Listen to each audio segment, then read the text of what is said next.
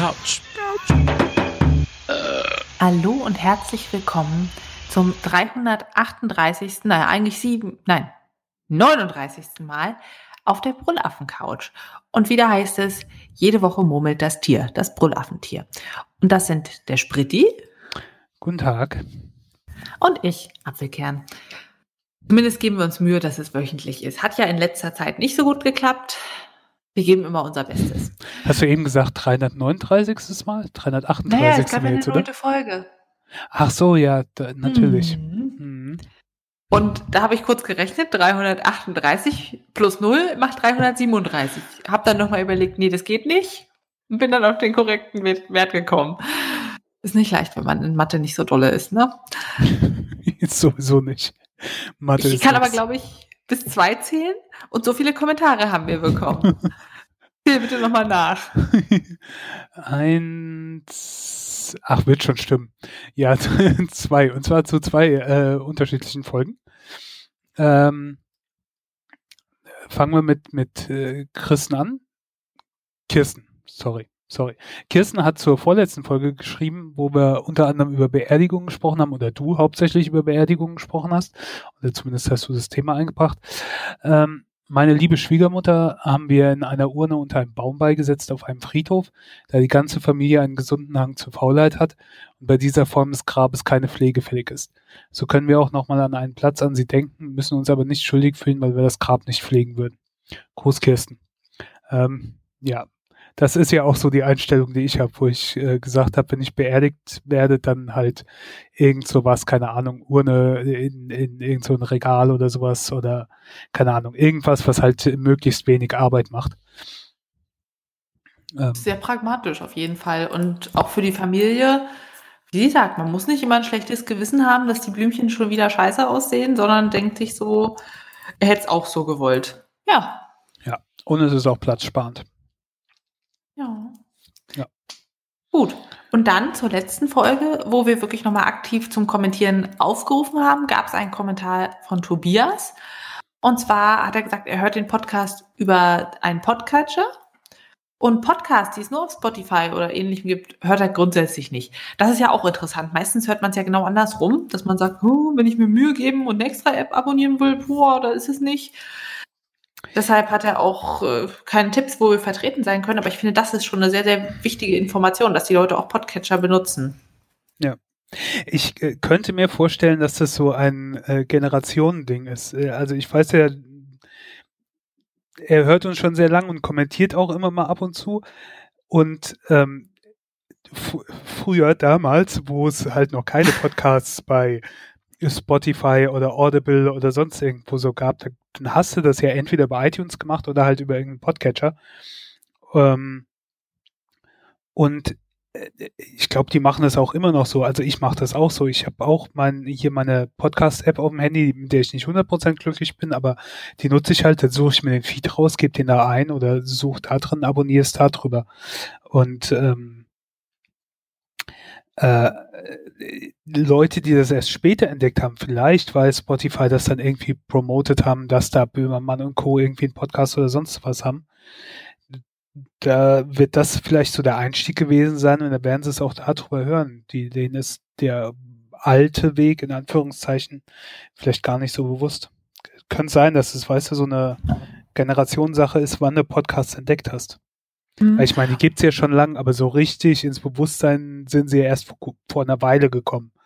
Als plötzlich jeder einen hatte. Ja, auch alle, die sonst halt Radio gemacht haben oder so, wo jeder Promi, jeder Radiosender auch noch alles als Podcast rausgebracht hat. Ja. Und du musst ja sagen, es gibt Spotify-exklusive Podcasts, die es halt nur da gibt. Und wenn du halt dann von deinem Lieblingsguru was hören willst und das nur auf Spotify hast, tja, dann sind die natürlich ganz clever, dass die dich direkt dahin locken. Und wenn du schon mal dabei bist, dann bleibst du, glaube ich, auch eher da. Ja, interessant finde ich das dann auch von ihm, dass er so Podcasts, wenn ich das richtig verstehe, dann auch nicht hört. Also die es nur auf Spotify gibt, also quasi so exklusive Dinger. Mhm. Was ich auch so ein bisschen verstehe, weil ich finde, keine Ahnung, das schöne Grad an Podcasts ist halt, dass du sie wann, wo und wie hören kannst, so wie du willst, ne? Ja. Wenn du dafür bezahlen sollst, oder oder halt nur eine Möglichkeit hast, die irgendwie zu hören, dann finde ich halt, widerspricht so ein bisschen dem Gedanken. Also ich mache das, habe das ja auch gemacht. Ich habe ja, glaube ich, schon mal 1, 2 hier vorgestellt von Audible. Die haben ja auch so exklusive Podcasts. Und da ich ja hier Audible-Account habe für meine Hörbuchsucht, habe ich dann auch einen Podcast gehört. Der eine ging da irgendwie um die noch Flüchtigen von der RAF und der andere um Berliner Flughafen. Aber extra deswegen Audible mir angeschafft, um einen Podcast zu hören, hätte ich dann auch nicht. Und das finde ich dann halt schade, weil das waren gute Dinger. Fände ich halt gerade gut, wenn du halt Möglichkeiten hast, hier über alles zu hören. Also so begeistert bin ich davon auch nicht.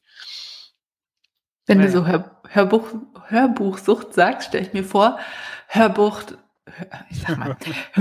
Addicts Anonymous. Dann ist das so ein Verein, da sitzen die dann alle im Kreis, heimlich jeder AirPod oder irgend so ein Bluetooth-Kopfhörer im Ohr, lauscht dem Buch und versucht sich darauf zu konzentrieren, was vorne vorgebetet wird, wie man loskommt von der schlimmen Sucht.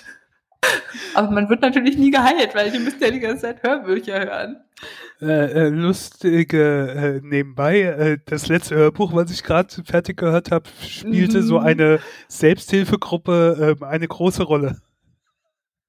Also nicht für Hörbüchsüchtige, aber für was anderes auch, so, weißt du, typisch USA, Kellerkirche, Gruppentherapie. Und das, wo ich jetzt gerade höre, habe ich gerade vorhin pausiert in einer Stelle, wo es auch zu einer Selbsthilfegruppe ging. Ich bin also gar nicht so weit weg von der Realität, willst du sagen. Ja. Weg von der Realität bin ich, wenn ich denke, dass keiner Bildbände von Ausstellungen kaufen würde. Das tut nämlich Tobias auch. Ja. Ich halte mich dann in Zukunft zurück, nur weil ich ein bisschen seltsam bin und mir nicht die Wohnung mit diesen Büchern vollstellen möchte. Danke für den Hinweis, Tobias. Ja. Sowas finde ich, jetzt mal abgesehen davon, eigentlich auch cool, wenn du jetzt, keine Ahnung, wenn ich jetzt sehen würde, es gibt irgendeine tolle, interessante Ausstellung in, was weiß ich, Hamburg. Ich komme aber in der Zeit nicht dahin nach Hamburg. Es interessiert mich aber total. Dann hast du ja nicht so viele Möglichkeiten, dir das zum Beispiel anzuschauen, gerade bei so Fotoausstellungen oder sowas. Und dann ist so ein Katalog eigentlich nicht so eine schlechte Möglichkeit. Also ich mache das jetzt auch nicht, da habe ich es gemacht, weil ich mich da halt wirklich was interessiert hat bei dieser Fotoausstellung in der Neunkirchener Hütte. Aber sowas, finde ich, dann macht ja auch irgendwo Sinn, ne? Also wenn du halt diese Ausstellung unbedingt sehen willst, aber nicht zu der Ausstellung kannst, holst die Ausstellung in dem Sinne halt zu dir. Ja, apropos unmögliche Dinge und Ausstellungen, der BER soll mal wieder Eröffnung feiern am 31. Oktober. Man dachte ja fast, das wird so eine Geschichtsausstellung über das gescheiterte Projekt Großflughafen Berlin-Brandenburg, aber nein. Vielleicht, falls noch mal jemals wieder jemand fliegen will in diesen Zeiten, eröffnet dieser Flughafen. Und ihm droht natürlich schon die Pleite, weil die Gelder wurden natürlich super überstrapaziert, schon während der Bauphase. Flugmarkt ist jetzt auch gerade nicht so gut in der Aufstellung. Ach ja, also die Geschichte ist wirklich gut geschrieben. Also der Plot hatte so viele Twists, man könnte schon irgendwie so ein bisschen Würgereiz bekommen zwischendrin. Ach ja, also es gibt jetzt schon so erste Probeübungen, wo dann irgendwelche Demonstrationen geprobt wurden oder nee, das kommt noch und dann schaut die Polizei, wie sie das irgendwie organisieren kann und dann soll man fliegen können. Und gleichzeitig wird Tegel klang- und heimlich geschlossen, mit noch der Idee, vorher Rundflüge über Berlin anzubieten als Abschieds- Geschichte, das ist natürlich umwelttechnisch total toll, da jemand im Flugzeug über Berlin nach oben zu schießen, den dann da irgendwie eine Dreiviertelstunde rumfliegen zu lassen und wieder zu landen, ein bisschen Treibhausgase in die Luft, dass die Nächsten hinter dir nichts mehr sehen können. Ach, ich weiß auch nicht. Naja, ich bin gespannt, ob es klappt mit dem BER, aber auf der Website steht, schon heute informieren und ab Oktober 2020 fliegen. Wir sind optimistisch. Genau, und man soll sich halt informieren, ob der Flug, den man vorher für Schönefeld und Tegel geplant hatte, nicht doch schon vom BER geht, weil die haben wahrscheinlich selber nicht dran geglaubt und machen doch mal lieber kurzfristig vorher eine Info, ob es auch läuft. Fliegt, meine ich. Fliegt. Naja, ich glaube, das erst bis alles richtig. Ich sagte ja immer, ich hatte schon 2012 ein Ticket, was beim BER starten sollte. Ja. Wir waren so jung und naiv damals, dass wir dachten, es wird was werden. Ach ja. Ja.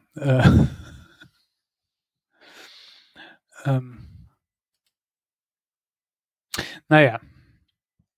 Was anderes, kennst du das, wenn du so einen Begriff aus einer anderen Sprache die ganze Zeit hörst und du weißt, was es ist, und dann wird dir auf einmal die Bedeutung eigentlich bewusst, oder du denkst dir, was die Bedeutung ist. So einen Moment hatte ich heute. Ich habe heute einen Film gesehen über Journalismus, und es gibt hier den Begriff Byline. Byline ist im Prinzip bei so einem Zeitungsartikel oder so halt der Autor, von wem der Artikel ist. Und ich habe das so als ein Wort irgendwie immer verstanden, halt die Byline. Also keine Ahnung, das ist dann, wenn Journalisten sich so streiten, die auch was zu beitragen, willst du hier, teil die Byline mit mir, weil ich auch was dazu beigetragen habe oder sonst irgendwie sowas. Und heute ist mir so bewusst geworden, das heißt dann wahrscheinlich Byline, weil es geht ja, welcher Autor es ist, und dann ist es halt der Artikel bei, dann der Autorname. Bei minus Line. Und ich habe das immer so als ein Wort gesehen und halt als Ausdruck, aber mir ist heute so wie so Schuppen von den Augen gefallen, dass das halt bei, also die Zeile mit bei halt von wem es ist, der Text. Das sind sehr wirre Augenschuppen. Ich dachte erst so Payment by Line, also du kriegst so pro Zeile nee. festes Geld. Aber dass es jetzt mit dem Autor was zu tun hat, nee, darüber habe ich noch nie nachgedacht. Ja. Also auf Deutsch ist das dann die Verfasserzeile. Aber in Englisch halt die Byline. Oder in britisch-englisch Byline mit einem Minus drin. By minus Line. Mein aufrichtiges Byline. Ja. Naja, nur nebenbei. Habe ich so gedacht.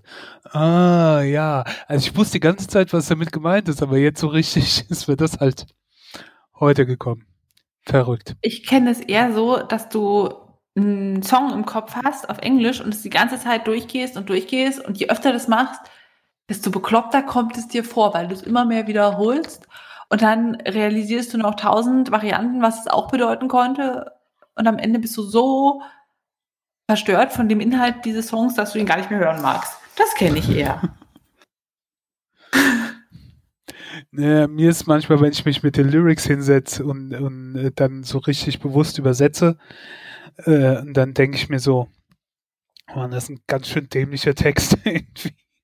Mhm. Auf Englisch, und wenn du nicht so drauf achtest, dann denkst du, es wäre voll tiefsinnig oder sonst sowas, und dann hörst du es, übersetzt es dir auf Deutsch, wenn du es liest, und dann denkst du dir, ja gut, das könnte auch im Schlagerradio laufen. Oh ja, Schlagerradio. Naja. Das ist schon schlimm. So, das visuelle Schlagerradio, was ja auch in der Bevölkerung sehr beliebt ist, heißt Instagram. Und da ist ja Helene Spritty-Fischer doch sehr aktiv, muss man sagen. Ja, ist er sie. Ja. Und Apfelkern, Silbereisen nicht so. Und woran liegt's? Ich glaube, ich denke einfach zu viel nach. Ich habe so viele Momente, wo ich so denke, wow, für Instagram, perfekt. Weißt du, ich backe so einen Apfelkuchen, ich habe da diesen Teig mit den Haferflocken, die da so rustikal drüber liegen, streue so den Zimt auf Apfel und Rosinen und denke so, perfektes Bild. Dann stell ich mich mal einen Schritt weiter nach hinten und denke so, ja, was ist mit dem Abwasch im Hintergrund und dem Herd vollgekleckert mit übergekochten Linsen, und warum klebt da eigentlich noch rote Beete an der Wand? Nee, also das kann ich jetzt nicht fotografieren. Und so ein richtiger Instagrammer mit Leidenschaft, der würde halt dann, weiß nicht, so eine Schieferplatte nehmen und es auf den Balkon stellen und dann darauf den Apfelkuchen und dann noch irgendwie ein paar Laubblätter ringsherum und ein paar Kastanien oder irgendwas, was so ein bisschen aromatisch nach Herbst aussieht, und dann warten, bis das Licht perfekt goldig aussieht und dann das Foto machen. Aber ganz ehrlich, das Leben ist zu kurz für so eine Scheiße. Ich schiebe den Kuchen in den Ofen und freue mich lieber, wenn ich den dann essen kann, als dieses Foto zu machen, von dem ich mir, weil ich ja natürlich jetzt kein ordentlich erfolgreicher Influencer geworden bin, mir nichts kaufen kann. Und so kommt es dazu, dass ich irgendwie am Ende nichts poste. Oder wenn ich Wolle sortiere und denke, wow, was für ein Farbverlauf. Das sieht toll aus. Da wird man so richtig inspiriert. Das könnten sich alle angucken, ja. Aber dann brauche ich wahrscheinlich auch irgendwie so eine Makroaufnahme, wo man so diesen Halo-Effekt sieht. Weißt du, wie so diese kleinen Fasern im Licht stehen und wie toll das alles. Da habe ich dann keinen Nerv für. Also ich habe diese Momente, wo ich denke, ja, das ist für Instagram. Aber überhaupt gar keine Ambitionen, das so perfekt zu arrangieren, dass ich sie am Ende posten würde. Und so einen kleinen Schnappschuss zwischendrin, wo halt die Linsen auf dem Herd und die rote Beete an der Wand klebt. Naja, weiß nicht, will die jemand sehen? Wie stehst denn du dazu? Ja, ich weiß nicht. Also Instagram nutze ich ja so ein bisschen Bilder, poste ich halt Bilder, die ich halt wirklich bewusst gemacht habe. Nicht so oder sehr selten nur irgendwelche Schnappschüsse, sondern irgendwas, was ich bewusst aufgenommen habe und dann auch ein bisschen bearbeitet habe. Und so für tägliches Leben und Sachen, die keine Ahnung, da mache ich halt die Instagram-Stories. Ne? Das verschwindet nach 24 Stunden wieder. Wo ich denke, das ist jetzt nicht wert, das unbedingt für die Ewigkeit zu erhalten, aber ich finde es ganz unterhaltsam, um irgendwas mitzuteilen oder irgendwas, was mir aufgefallen ist oder ein Song, der mir gerade durch den Kopf geht oder irgendwie ein Essen, was besonders gut aussieht oder so. Da denke ich halt, sowas brauche ich halt nicht für, muss ich nicht für immer da aufhalten. Aber das ist halt auch so der Stil, wie ich das mache. Da bin ich auch nicht immer so ganz glücklich mit, weil manchmal überlege ich viel zu oft mit den Bildern, ach, das Bild sieht nicht gut genug aus oder na, da müsste ich jetzt posten, aber dann komme ich nicht zu und dann, keine Ahnung, ich habe halt jede Menge Bilder auf Halde, aber kommen irgendwie, also gerade auch noch von meinem Urlaub oder so, aber ich komme halt gerade nicht so zum Posten und dann willst du ja auch nicht alles so zuballern und 10 Bilder auf einmal raushauen oder so, da mache ich mir dann zu viele Gedanken. Die muss man sich aufheben für die Quarantäne, wenn man nicht rausgeht, dass man da noch irgendwelche verrückten, tollen Urlaubsbilder von den Malediven hat, weißt du? Und die anderen posten immer nur noch vom Schreibtisch ein paar angestaubte Blätter und du hast noch richtig krasse Sachen. Geht das nicht so? Ja, es kann sein, aber ich habe auch Freunde, die halt aus ihrem Alltag allen möglichen Scheiß posten, wo ich manchmal denke, ja, okay, warum, aber alles klar. Halt, das kann ja jeder für sich selbst machen, wie er will. Da haben wir ja schon mal vor einer Weile drüber gesprochen. Ich folge gar nicht so vielen Menschen auf Instagram, wo ich sage, das ist jemand, den ich zu meinen privaten Freunden zähle, sondern eher so, weiß ich nicht, andere Leute, die kochen und die stricken und die Sport machen und irgendwas, was mich halt vom Thema her interessiert, aber mit denen ich jetzt privat gar nichts zu schaffen habe. Und ja, ich fühle mich damit schon relativ wohl, weil ich eben nicht diesen Druck habe, dass die mich jetzt irgendwie verfolgen und dass ich da mein Leben super darstellen muss. Ja. Und am Ende poste ich dadurch irgendwie gar nichts. Ach ja, ich fühle mich dafür dann auch immer ein bisschen blöd. Andererseits denke ich, es gibt genug Leute, die die Welt vollspammen mit ihren Bildern. Warum sollte sich jetzt irgendwer für meine interessieren? Aber ja. Ich habe auch einige Freunde, die sind auf Instagram, weil ich sehe das zum Beispiel, dass sie meine Storys sich anschauen, aber die haben noch kein einziges Bild gepostet.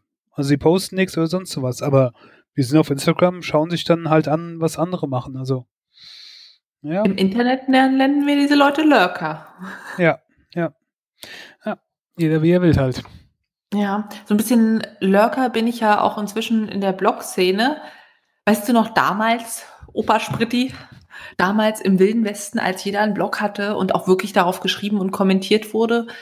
Manchmal wünsche ich mir das auch zurück. Also ich habe so Momente, wo ich so mit mir Gedankenmonologe führe, wo ich mir denke, ja, das jetzt bloggen. Aber dann ist mir das zu aufwendig und dann denke ich, ach, ich habe gar keine Zeit, weil man natürlich schon vorher Instagram scrollen musste, ist auch teilweise die Wahrheit. Und dann passiert da nichts. Und ich denke mir auch, es sieht ja eh keiner und es kommentiert ja eh keiner, weil ich ja auch selber relativ kommentarfaul bin. Ich lese Blogs, vor allem so Kochblogs, thematische Sachen, aber an Privatblogs, die ich gelesen habe, ist nicht mehr wirklich was übrig. Die sind alle auf Instagram verlagert, weil es heißt, ja, da gibt es jetzt schneller Feedback. Ich meine, ich kann es verstehen. Ja. Ja.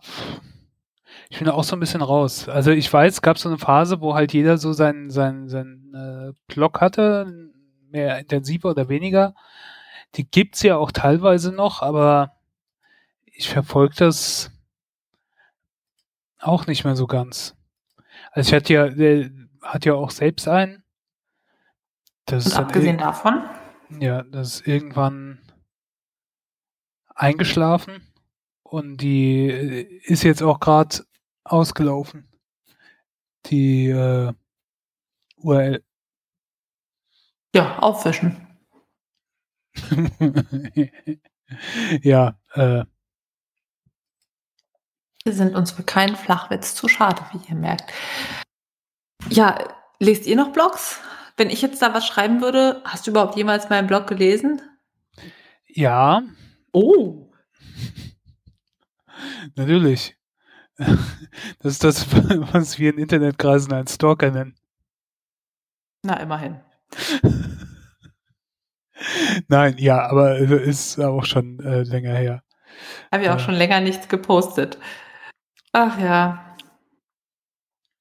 Ja, irgendwie, ich habe an so einigen Sachen die Lust oder das Interesse verloren, oder nicht mal wirklich, aber es ist genauso wie mit Twitter. Twitter schaue ich immer mal wieder rein, aber dauerhaft reinzugucken, keine Ahnung, das kann ich mir nicht angewöhnen. Aktuell ist das halt Instagram und sonst hält ich das alles ziemlich in Grenzen. Bitte? Du meinst diese Spielwiese fürs Internet, wo Donald Trump immer regelmäßig an die Gebäude pinkelt? Ja. Ah, das Ding. Ja, auch da, ich habe regelmäßig kurze Gedanken, wo ich so denke, das wäre ein guter Tweet. Und dann schreibe ich nicht. Zum Beispiel war ich ja essen dieses Wochenende und da stand auf der Karte mit Gemüse der Saison. Und was war's? Tiefkühlbrokkoli. Ja, hat am Ende auch immer Saison, kann man ja nichts gegen sagen, aber ich habe mich ein bisschen verarscht gefühlt. Es hätte super Tweet-Material gegeben. Aber ich hatte einfach keine Lust, in dem Moment den Essensgenuss zu unterbrechen und einen Tweet zu schreiben, sondern dachte mir so, nee, ich lebe jetzt im Moment, ich esse jetzt mein Saison-Tiefkühlgemüse und fertig. Heißt es, ich bin abgestumpft? Heißt es, ich bin nicht mehr digital und jung? Was sagt das? Oh, irgendwann kommt bestimmt der Punkt, da stehe ich drüber. Naja, ich bin ja jetzt sowieso ein ganz anderer Mensch. Ich habe eine Küchenmaschine. Es gibt ja so Menschen, die schneiden Sachen selber. Die haben so, weißt du, so ein kleines schrumpeliges Messer mal irgendwie im Dreierset bei Aldi gekauft und hacken damit dann ihre großen Zucchinis und Kürbisse und wundern sich, wie das alles sonst denn gehen soll. Und die kochen halt auch nicht dolle. Weißt du, das ist dann so Nudeln, Ketchup und dann irgendwie noch ein Sojawürstchen drüber geschnibbelt. Italienisches Gewürz. Fertig. Und dann gibt es diese Menschen mit Küchenmaschine. Und ich bin ganz stolz, jetzt zu denen zu gehören. Du fragst dich natürlich jetzt bestimmt, welches Modell ich habe, oder? Ja, natürlich. Okay, was kennst du denn an Küchenmaschinen? Diese eine da, wo alle drüber Kitchen irgendwas. Genau, die KitchenAid. Das ist so das amerikanische Modell. Das hat auch so diesen coolen Retro-Look. Bei jedem Backblogger ein Must-Have-Accessoire im Hintergrund vor dem perfekt drapierten Kuchen. Das ist ganz, ganz klar. Die ist eine Küchenmaschine mit planetarischem Rührwerk und Knetwerk und lauter Sachen, wo du dann irgendwie eine Teigwalze ranmachen kannst und einen Fleischwolf und so. Aber die kann halt nicht erhitzen. Und dann gibt's noch den Thermomix. Der ist halt so im Verkaufssystem ein bisschen wie Tupperware, dass du den halt nur von einem Vertreter kaufen kannst, nicht einfach mal so im Geschäft. Und der kann halt erhitzen und hacken in einem großen Topf. Und dann gibt's auch irgendwie einen Dämpfeinsatz und wer weiß was noch. Ja, das fand ich auch cool, aber wie wäre es denn, wenn man es irgendwie so trennen kann? Also Nudelwalze und warm machen. Und da kommt halt mein geiles Gerät ins Spiel. Die Kenwood Cooking Chef Gourmet, von der ich vorher noch nie gehört hatte. Ich habe dann auch so ein bisschen recherchiert, was gibt es denn? Was kann man denn so haben? Weil so eine Küchenmaschine ist schon eine Investition, da wollen wir ja mal nicht lügen. Also ich erinnere mich noch damals, ich weiß nicht, 10 Jahre mag es her sein, da war ich mit meinen Eltern in Bayern auf dem Bauernhof im Urlaub.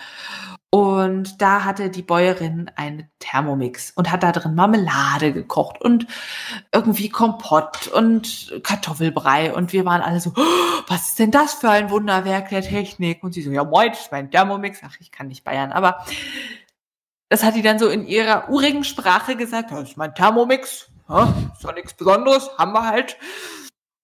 Ja, da war mir gleich bewusst, also wer sowas hat, der hat einen anderen Standpunkt, einen anderen Sichtpunkt aufs Leben. Der hat halt einen Thermomix, ne? Und da war mir schon klar, diese Menschen sind was Besonderes und vielleicht will ich auch mal dazugehören. Jedenfalls habe ich jetzt eine Kenwood Cooking Chef. Die kam in einem riesigen Paket, 30 Kilo schwer, dass die Tür gerade so passieren konnte. Und da drin ist natürlich die Küchenmaschine, das Herzstück der ganzen Angelegenheit, mit einem plantarischen Rührwerk und einer Schüssel, wie man das so kennt von der KitchenAid, aber die steht auf einer Induktionsplatte. Das heißt, man kann darin auch perfekt Risotto kochen, Linsencurry, irgendwelche Ragouts und es rührt und es erhitzt. Es kann bis zu 180 Grad erhitzen, damit auch scharf anbraten und eine Maillard-Reaktion, also zwischen Eiweiß und Zucker, diese bräunende Kruste, die so ein besonders tolles Aroma gibt, erzeugen.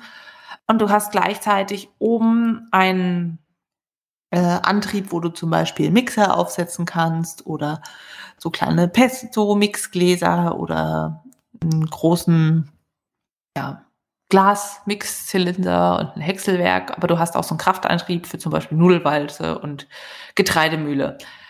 Und das Ding habe ich jetzt. Ach, es ist toll. Könnte ja Menschen geben, die sagen, ach, braucht man nicht, Minimalismus, Handarbeit ist viel wert. Aber ganz ehrlich, das Ding wird bei mir jeden Tag benutzt. Ich finde es saugeil. Kostet hat, ich habe so ein Set, wo mehrere Sachen halt gleich schon mit drin waren. Es hat sich für mich deutlich gelohnt. 1.200 €. Naja, man gönnt sich ja sonst nichts, ne? Ja, Essen tue ich ja jeden Tag. Andere geben das für ein Handy aus. Also,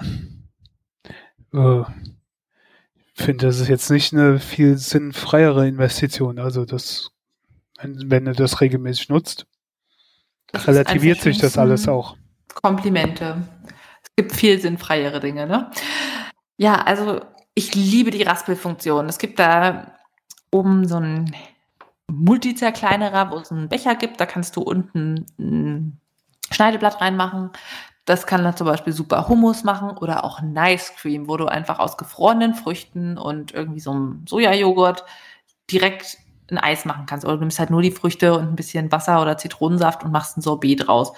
Das zerkleinert es super. Du kannst dann das Schneideteil rausnehmen und es perfekt mit einem Teigschaber auskratzen. Ich hatte vorher einen Hochleistungsmixer und mich hat das immer ultimativ genervt, dass ich nicht bis unten reinkam, dass ich dann immer um die Klingen mit dem Teigschaber rumarbeiten musste, den Teigschaber dabei angeritzt habe, an diesen Rillen immer noch, ich weiß nicht, 2 Esslöffel voller Speisenbrei hing. Das hat man damit nicht mehr. Es ist so toll. Da gibt es einen Raspelaufsatz, dass du halt so feine Stifte, grobe Stifte, fast Püreesuppe machen kannst aus deinem Obst und Gemüse, aber auch für Scheibchen. Und es ist so geil, weil du kannst halt rote Beete-Salat machen, ohne dir die Finger zu verfärben und Möhrensalat und Apfelsalat, aber auch Rotkohl raspeln, um irgendwie da drin dann Rotkohl zu machen oder Weißkohl oder für irgendwie einen Apfelkuchen die Apfel in Stückchen. Das ist einfach so geil. Und das ist wie in der Werbung. Ich habe jedes Mal das Gefühl, ich bin in so einem Spot. Machen Sie Ihre Küchenmaschine an, schieben Sie oben 10 Möhren rein. Tada, 1 Kilo Möhrensalat in 50 Sekunden. Das ist so geil. Ich könnte da wirklich einen Werbespot zudrehen. Ich bin immer begeistert. Ja, dann Risotto-Funktionen. Also wenn du damit kochst, hat es einerseits vorprogrammierte Programme, wo du halt herzhaft, Hauptgericht auswählen kannst und dann gibt es ja irgendwie so Ragout und Wok und die haben dann unterschiedliche Voreinstellungen zu scharf anbraten und wie lange es rührt und wie lange es das nochmal nachzieht und es ist echt gut, also dass du wirklich so Programme hast, wo du erstmal scharf anbrätst, deine, keine Ahnung, Kichererbsen, Seitanwürfel, was auch immer man da reinschmeißen möchte, Pilze, Zwiebel, Knoblauch, Gewürze und dann kippst du halt den Reis hinterher oder die Linsen und gießt die Flüssigkeit an und da gibt's halt immer Stufen für. Und zwischendurch piept es und wartet und dann sagst okay, jetzt ist es drin, jetzt rühre ich 5 Minuten weiter, dann piep ich wieder und sag okay, jetzt noch mehr Flüssigkeit angießen.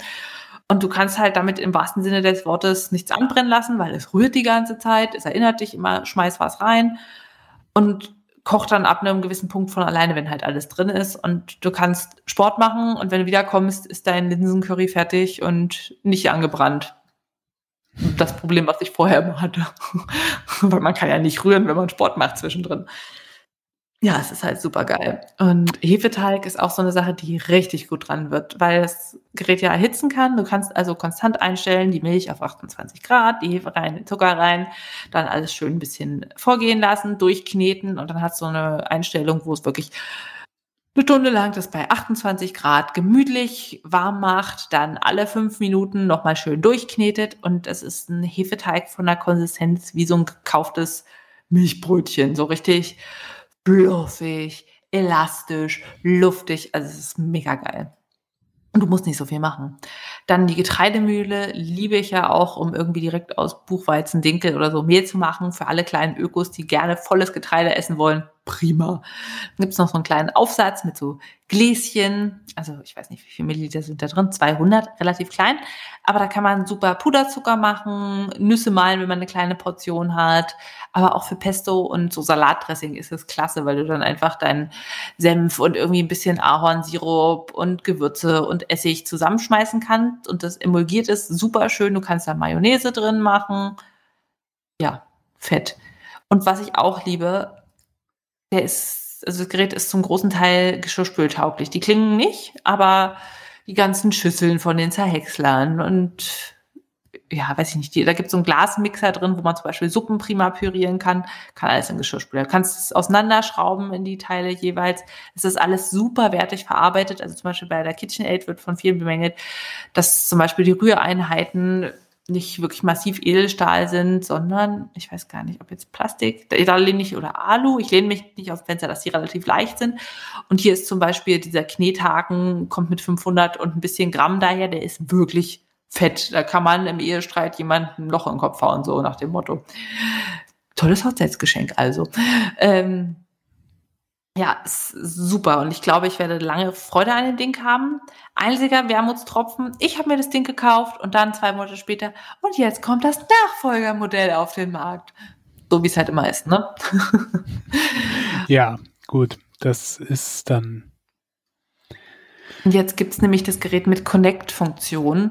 Das kann jetzt auch Internet, ja, dass du von deinem Handy aus steuern kannst, dass es halt jetzt Temperatur hoch, runter oder irgendwas macht und halt... Es gibt da so einen Kenwood Club, die haben ganz viele Rezepte und du kannst auch deine eigenen da speichern und verwalten. Das ist ganz cool. Wobei ich sage, ich bin jetzt nicht der große nach Rezeptekocher. Ich mache viel freie Schnauze, einfach auch unter der Woche, wenn ich jetzt keine Lust habe, mir da was anzugucken, bin ich sehr, sehr kreativ und deshalb liebe ich ja auch Kochen. Aber mit der neuen Funktion kannst du halt zum Beispiel ein Rezept aus dem Club auswählen und sagen, bitte genau die Schrittfolge mit Erhitzen und Rühren einhalten. Ja, andererseits ist es bestimmt auch fehleranfällig und ein Problem in der Reparatur. Ich werde jetzt da nicht ewig traurig sein, aber wie es halt wirklich immer so ist, du kaufst dir ein neues Ding und zack, kommt das Nachfolgemodell. Ja, was ist noch interessant? Kannst du dir vorstellen, wie das Ding aussieht? Hast du auf den Link geklickt? Stell mir deine Fragen. Setz dich rein in diese Menschen, die sowas haben wollen. Ich habe auf den Link geklickt und habe es mir angeschaut und auch gesehen, wie man Nudeln damit machen kann und Gemüsespiralen. Und meine Frage wäre natürlich dann gewesen, wie lange dauert eine Folge? Nee, Quatsch.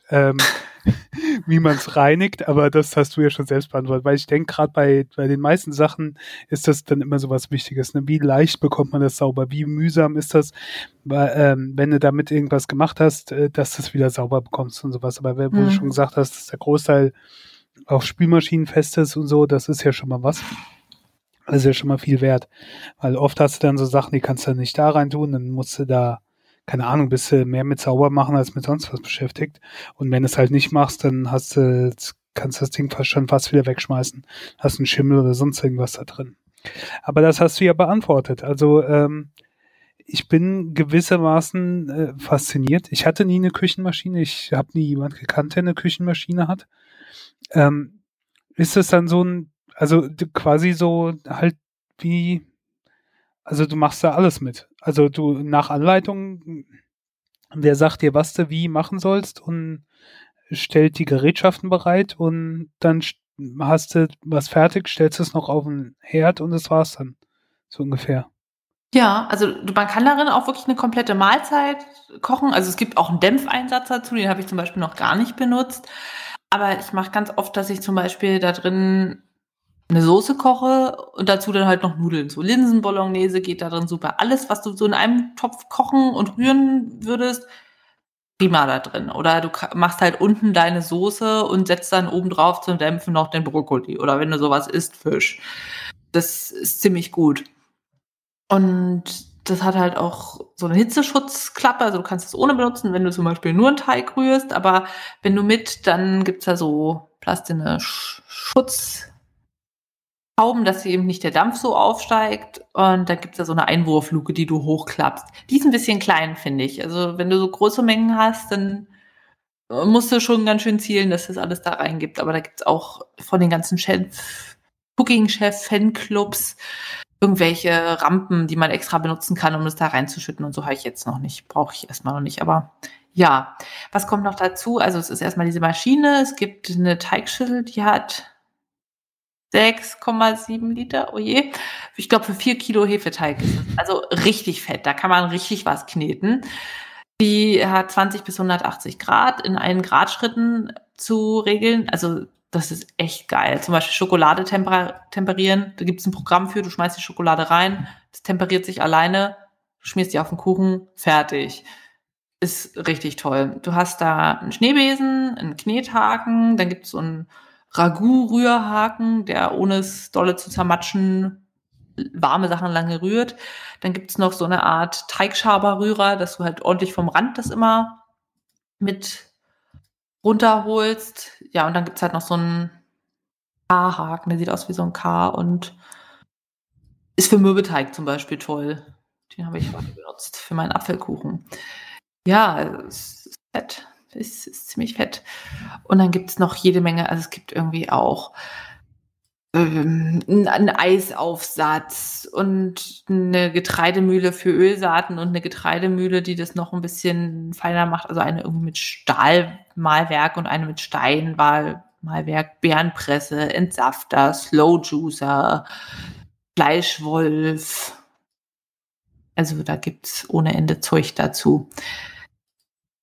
Und da kann man sich bestimmt auch dumm und dusselig kaufen, aber ich bin jetzt schon mit dem Set super zufrieden. Es gibt noch hier Lasagne, also es gibt einmal die Walze für Nudeln und dann gibt es noch den Schneidaufsatz und die, weiß ich nicht, Nudelpressen für alle möglichen Formen. Ja, kannst du alles kaufen, da wüsste ich dann irgendwann nicht mehr, wo ich es mir hinstellen soll. Bin jetzt schon richtig zufrieden mit dem, was ich habe. Und das, was ich am meisten benutze, ist wirklich so die Raspeleinheit. Dann diese kleinen Gläschen für einfach mal Marinaden und Pestos und so. Die Getreidemühle benutze ich jetzt, glaube ich, am seltensten, weil ich die halt nur so 1-2 Mal die Woche zum Backen, zum Getreidemahlen benutze. Aber auch das finde ich super gut, dass ich dann einfach günstig ein Vollkornmehl herstellen kann, indem ich einfach den ganzen Buchweizen meinetwegen kaufe und habe das frisch und das Fett in dem Getreide wird nicht ranzig. Das ist auch ziemlich geil und ich kann den Mahlgrad halt einstellen. Das ist bestimmt auch interessant für Leute, die gerne Brot backen. Ja, also man muss gerne backen, um das oder kochen, um das zu mögen. Aber dann würde ich sagen, lohnt sich's und ja, hätte ich mir auch früher schon so ein Ding kaufen können. So, das mal.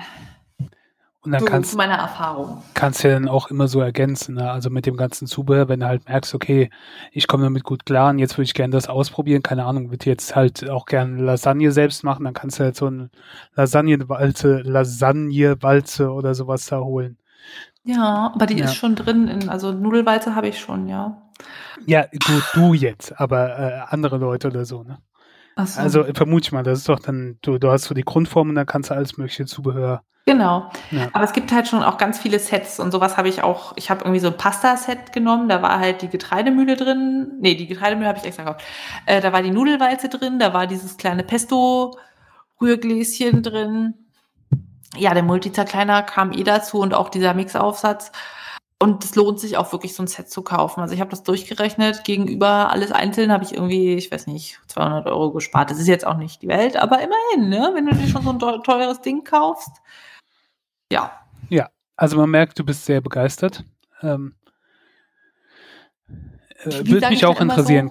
So, ich esse ja eigentlich nur gerne, ne? Aber das ist so sozial nicht wirklich anerkannt, deshalb muss ich das so verpacken in, oh, ich habe eine Küchenmaschine, ja, ja. Eigentlich will ich ja nur, dass geiles Futter rauskommt. So. Ja. Mal kurz eingeschoben, ich habe 2 kurze Surf-Tipps, die ich ganz cool fand, die ich auch interessant fand, wo man mal reingucken kann. Und zwar Google Street View kennt ja mittlerweile jeder, ne? Du kannst gucken. Letztens war wieder bei unserer Firma irgend so ein Auto, wo ich mir ziemlich sicher war, dass es so ein Google Street View, also irgend so ein Street View Auto war. Das war nämlich so ein Auto, wo obendrauf dann so ein komischer Turm rauskam mit so einer Box dran, wo wahrscheinlich die ganzen Kameras da sind. Hast dich gleich auf die Straße gelegt und totgespielt, dass es mal wieder so ein Easter Egg ist für alle, die Google Street View durchsurfen? Nee, ich war zu weit weg, leider. Ja, aber die Straße oder das Industriegebiet da, wo unsere Firma ist, ist halt relativ neu, also so lange gibt es das noch nicht. Und da könnte es sein, dass das halt vorher noch nicht hatten und jetzt so, keine Ahnung, aufgenommen wird. Wie auch immer, auf jeden Fall gibt es das auch für New York. Allerdings wäre das ja jetzt noch nichts Besonderes, aber das für New York ist von 1940 oder sagen wir mal aus der Zeit zwischen 1939 und 1941. Kann man hinsurfen und hat dann eine Karte von allen 5 Vororten oder 5 Stadtteilen von New York mit lauter kleinen schwarzen Punkte und kann in diese Karte reinzoomen und jeder kleine schwarze Punkt ist ein Foto. Und was ich tierisch cool finde, allein um so eine Art Zeitreise zu machen. Und das kam daher, dass die, was auch immer das ist, die Works Progress Administration hat zusammengearbeitet mit dem Finanzamt von New York City, um Bilder von fast allen Gebäuden in den 5 Stadtteilen von New York zu machen.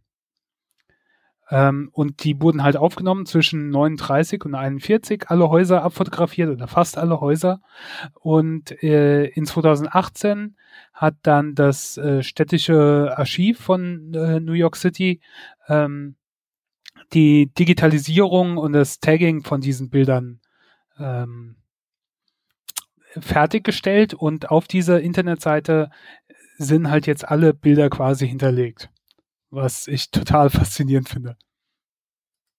Sehr cool. Also man kann dann wirklich halt reinzoomen und da gibt es quasi in jedem Häuserblock gibt es so einen schwarzen Punkt und jeder schwarze Punkt ist halt ein Foto, wo es damals aufgenommen ist. Da hat sich jemand richtig viel Arbeit gemacht, ne? Ja. Wenn man jetzt sowas immer hört, da hatte jemand hier so ein Herzensprojekt für sich entdeckt.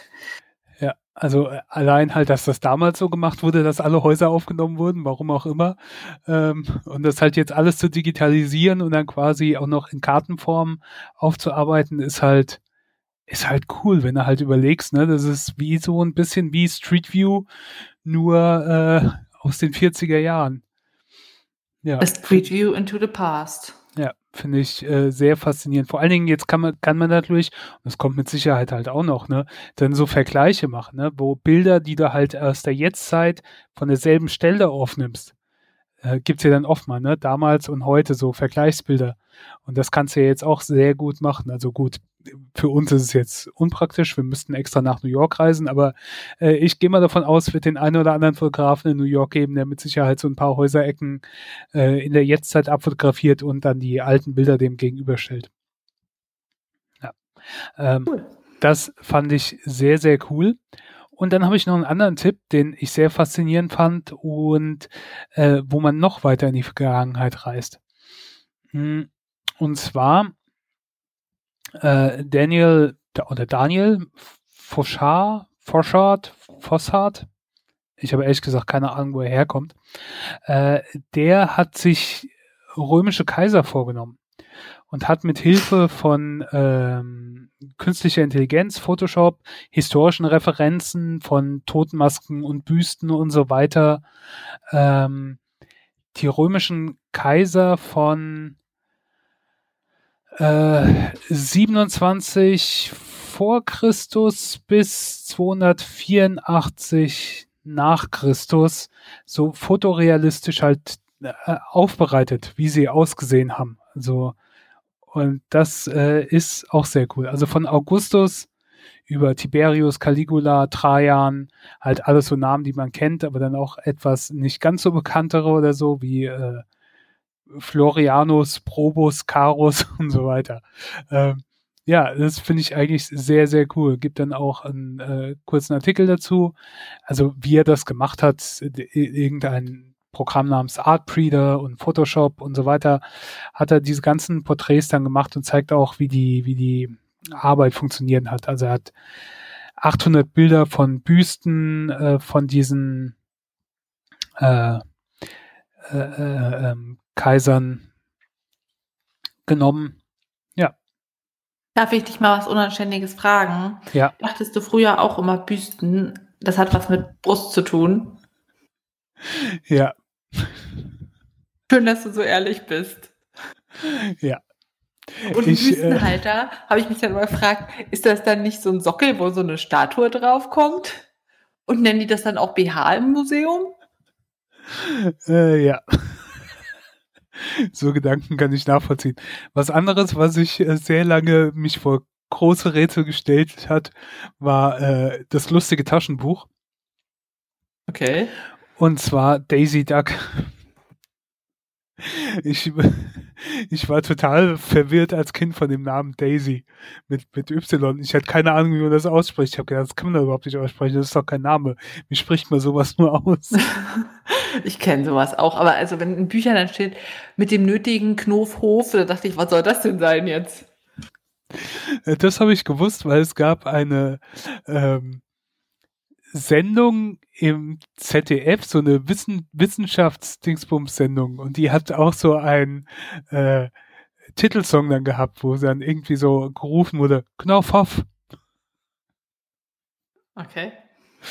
Ja, deswegen habe ich gedacht, so muss man das aussprechen. Ja, also das ist auf jeden Fall, finde ich das sehr cool mit diesen römischen Kaisern. Ich finde das so faszinierend. Ich gucke auch in so ein, wie heißt der YouTube-Kanal? Biographics.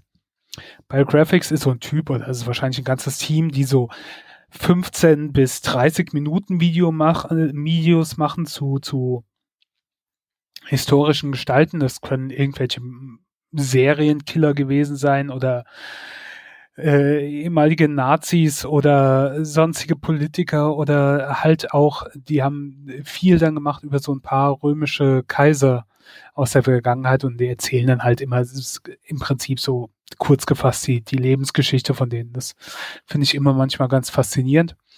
Und ja, da sind dann auch so ein paar dabei. Es ist dann interessant, die halt auch so ein Bild zu sehen, wie sie wahrscheinlich ausgesehen haben, weil man hat ja, ich weiß nicht, geht dir ja wahrscheinlich auch so, du kennst höchstens die Büsten oder so von Cäsar oder vielleicht von Cäsar und noch die Figur aus Asterix und Obelix, und so stellt man sich das dann auch irgendwie vor. Genauso wie wenn du Schwarz-Weiß-Bilder siehst, unheimlich schwer sowas in Farbe sich vorzustellen, deswegen finde ich auch diese Projekte so cool, wo so Schwarz-Weiß-Bilder nachkoloriert werden. Total, und dann sieht es aber so aus wie modern und dann kommt es dir so unhistorisch vor, oder? Ja, genau, weil du denkst halt auch, wenn du so Bilder von damals siehst, so, keine Ahnung, aus dem Ersten Weltkrieg oder so, das war halt schwarz-weiß alles, denkst du dir, ne? Von die haben früher noch nicht in Farbe gekämpft. Genau, das war alles schwarz-weiß. Farbe gab es ja erst später. Das ist halt so total komisch. Ist bestimmt auch so eine Kopfsache, aber ich denke mal, es geht nicht nur mir so. Ja, genau. Heißt das so? Ja, ne? Ja. Mit Will McGuire? Na, Mensch, eine Filmreferenz korrekt angewendet. Wo ist der Kalender? Ich brauche kurz hin. Aber da habe ich halt auch gedacht, oha. Ach ja. Apropos Filmaffen-Couch, da sind wir bald, aber erstmal hüpfen wir noch kurz auf die Leseaffen-Couch. Ich habe ein Buch gelesen, und zwar heißt es, oha, können Sie denn auch operieren? Medizinische Thematik lässt sich aus dem Titel schon hören, von Autorin namens Dr. Lieschen Müller, ist natürlich nicht der echte Name, sondern sie möchte unerkannt bleiben. Eine junge Unfallchirurgin erzählt aus ihrem Klinikalltag. Die Autorin schreibt auch viel auf DocCheck, ich weiß nicht, DocCheck? Das ist so eine Art Wikipedia zum Teil für Mediziner, wo halt erklärt wird, was ist Bluthochdruck oder irgendwie solche Sachen, aber auch kompliziertere Medikamente und so kann man immer mal schnell nachlesen, ist ganz gut. Und gleichzeitig gibt es aber auch eine Community, wo man halt immer Artikel bekommt über irgendwelche Studien und irgendwelche News und dann kann man da kommentieren, aber es gibt halt auch Autoren, die häufiger schreiben, zum Beispiel Kinderarzt schreibt häufig Sachen aus der Praxis und dann gibt es auch Frau Dr. Lieschen Müller, die immer erzählt aus dem Leben in der Unfallchirurgie und was denn da so alles gut läuft und was da eher nicht so gut läuft. Und ich hatte jetzt den Bücherdeal bekommen und schreibt, wie hart es ist, als Frau in der Unfallchirurgie, in einem männerdominierten Fach, wie ewig die Arbeitszeiten sind, wie brutal die Chefärzte, wie nervig die Patienten, dass sie irgendwie 100 Stunden Wochen schrubbt, dass sie kein Leben hat, dass sie nichts isst, nichts trinkt, nicht auf Klo geht.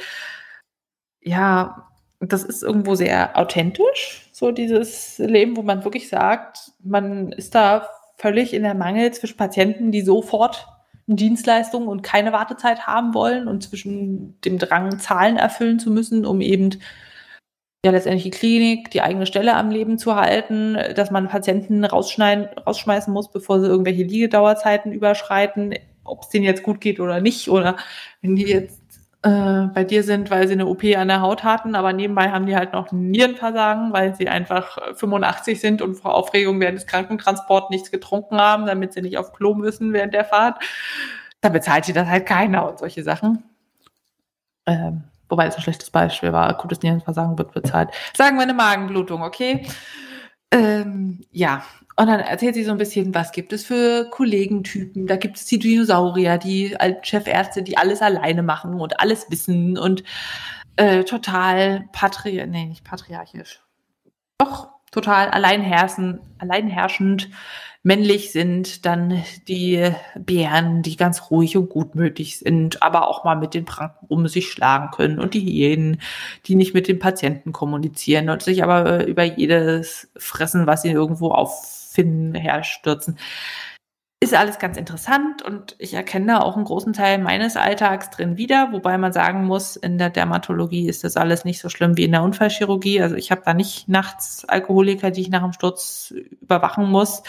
Gott sei Dank, ich habe nur über Alkoholiker zu klagen, die nicht gestürzt sind oder auch mal stürzen, aber dann sind es nicht mehr mein Fachproblem, Gott sei Dank. Ja, es ist alles sehr überspitzt. Teilweise frage ich mich, für wen ist das geschrieben? Ist das für medizinische Laien oder auch Leute in dem Berufsfeld?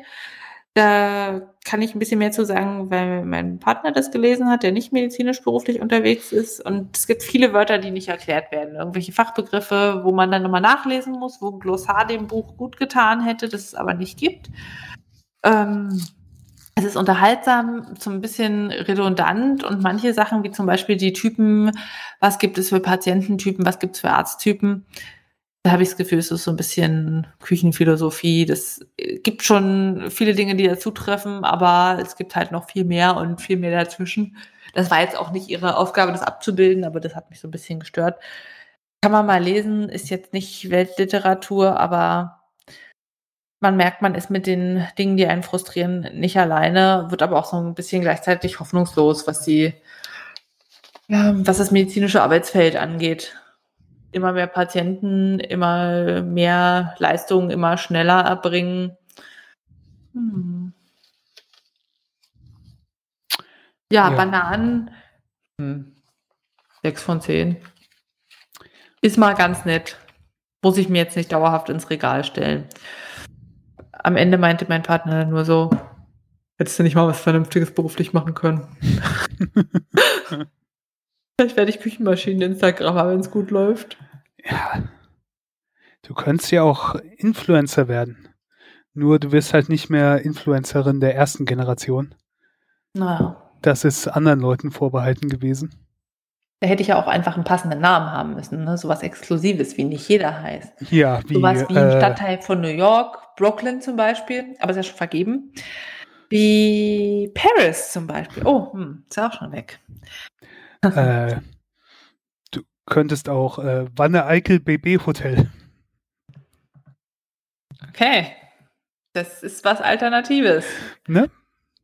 Aber es gibt noch so viele Möglichkeiten. Also anknüpfend an deinen letzten Urlaub, wie wär's denn mit Saar Louis? Louis ist doch ein Name. Ja. Ja.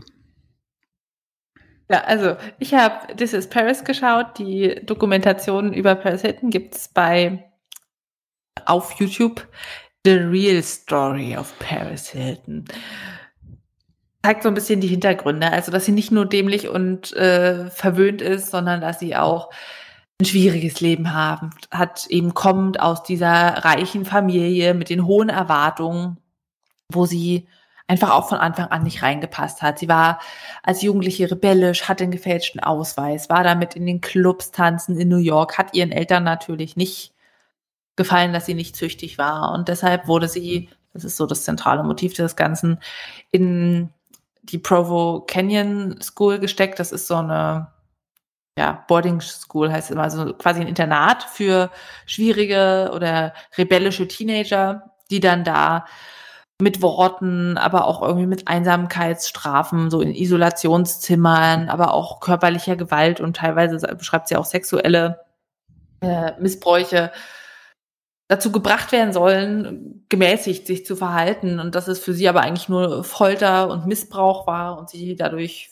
völlig verstört wurde und Vertrauensprobleme entwickelt hat und beziehungsunfähig wurde und dass es halt auch ihr ganzes Leben prägt. Ja, und als sie dann da rauskam mit 18, hat sie dagegen rebelliert, hat eben dieses Sextape gemacht oder, nicht so ganz absichtlich, ne, One Night in Paris. Und dann ging's los mit The Simple Life, wo sie so sich als völlig verwöhnt und weltfremd dargestellt hat.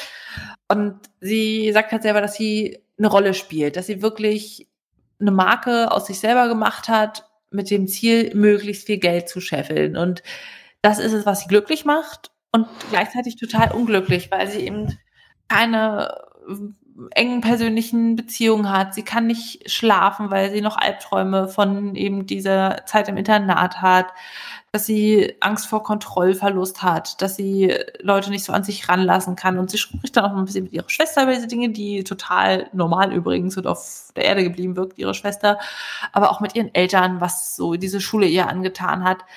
Sie wirkt da drin menschlicher, nahbarer, aber trotzdem irgendwie noch auf einen ganz anderen Stern. Ich fand das interessant und auch irgendwo traurig. Also sie wirkt da in dieser riesigen, glamourösen Umgebung mit den riesigen Regalen voller Zeug und Deko und Luxus einfach irgendwo verloren und einsam. Also da gibt es auch so eine Szene, da ist sie geschminkt und gestylt und die tanzt da in so einem Bällebad und danach, nachdem die Kamera aus ist, bricht sie einfach zusammen und ist voll fertig.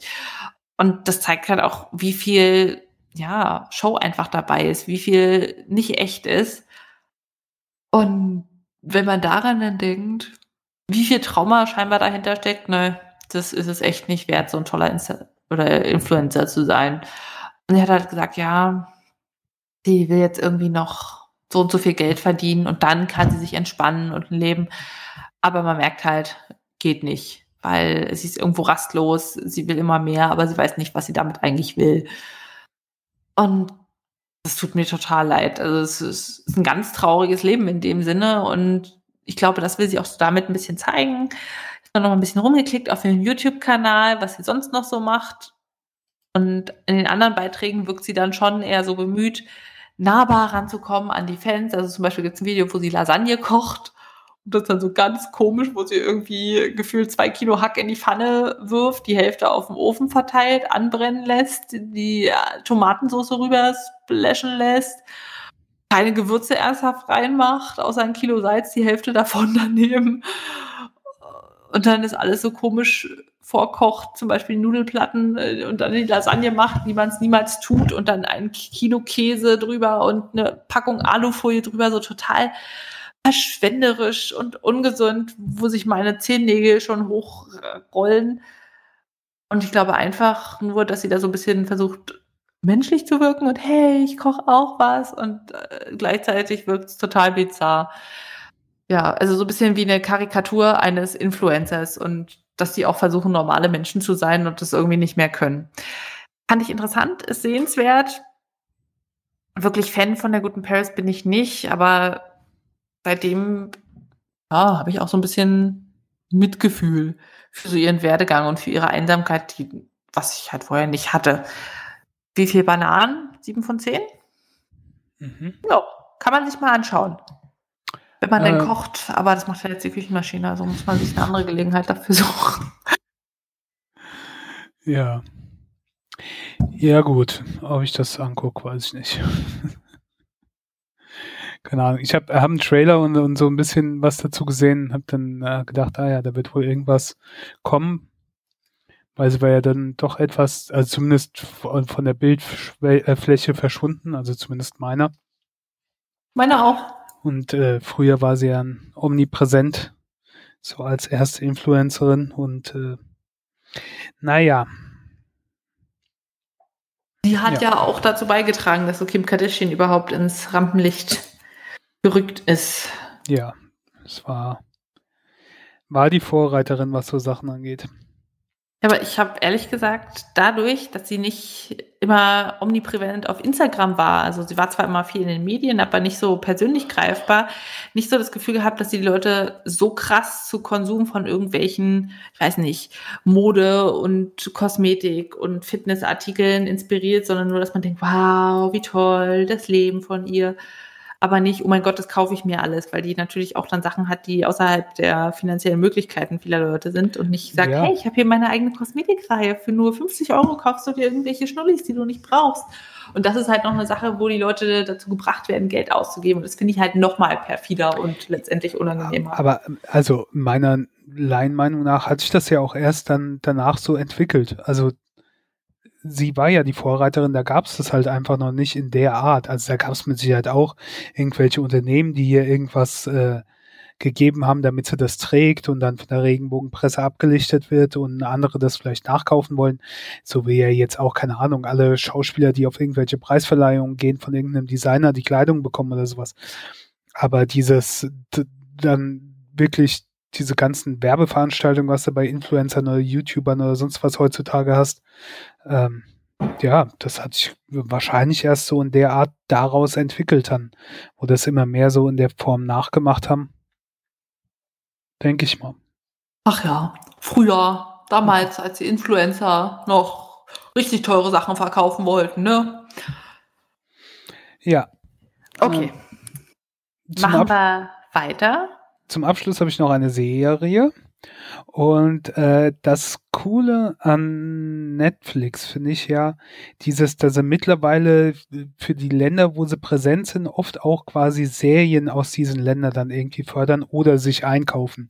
Keine Ahnung, wie das ist. Wahrscheinlich ist nicht alles Netflix-Produktionen, sondern die kaufen vielleicht auch manchmal irgendwas ein und machen dann ihren Stempel da drauf, aber wie auch immer, halt Haus des Geldes, hast du ja schon mal drüber gesprochen, das habe ich das letzte Mal auch angesprochen.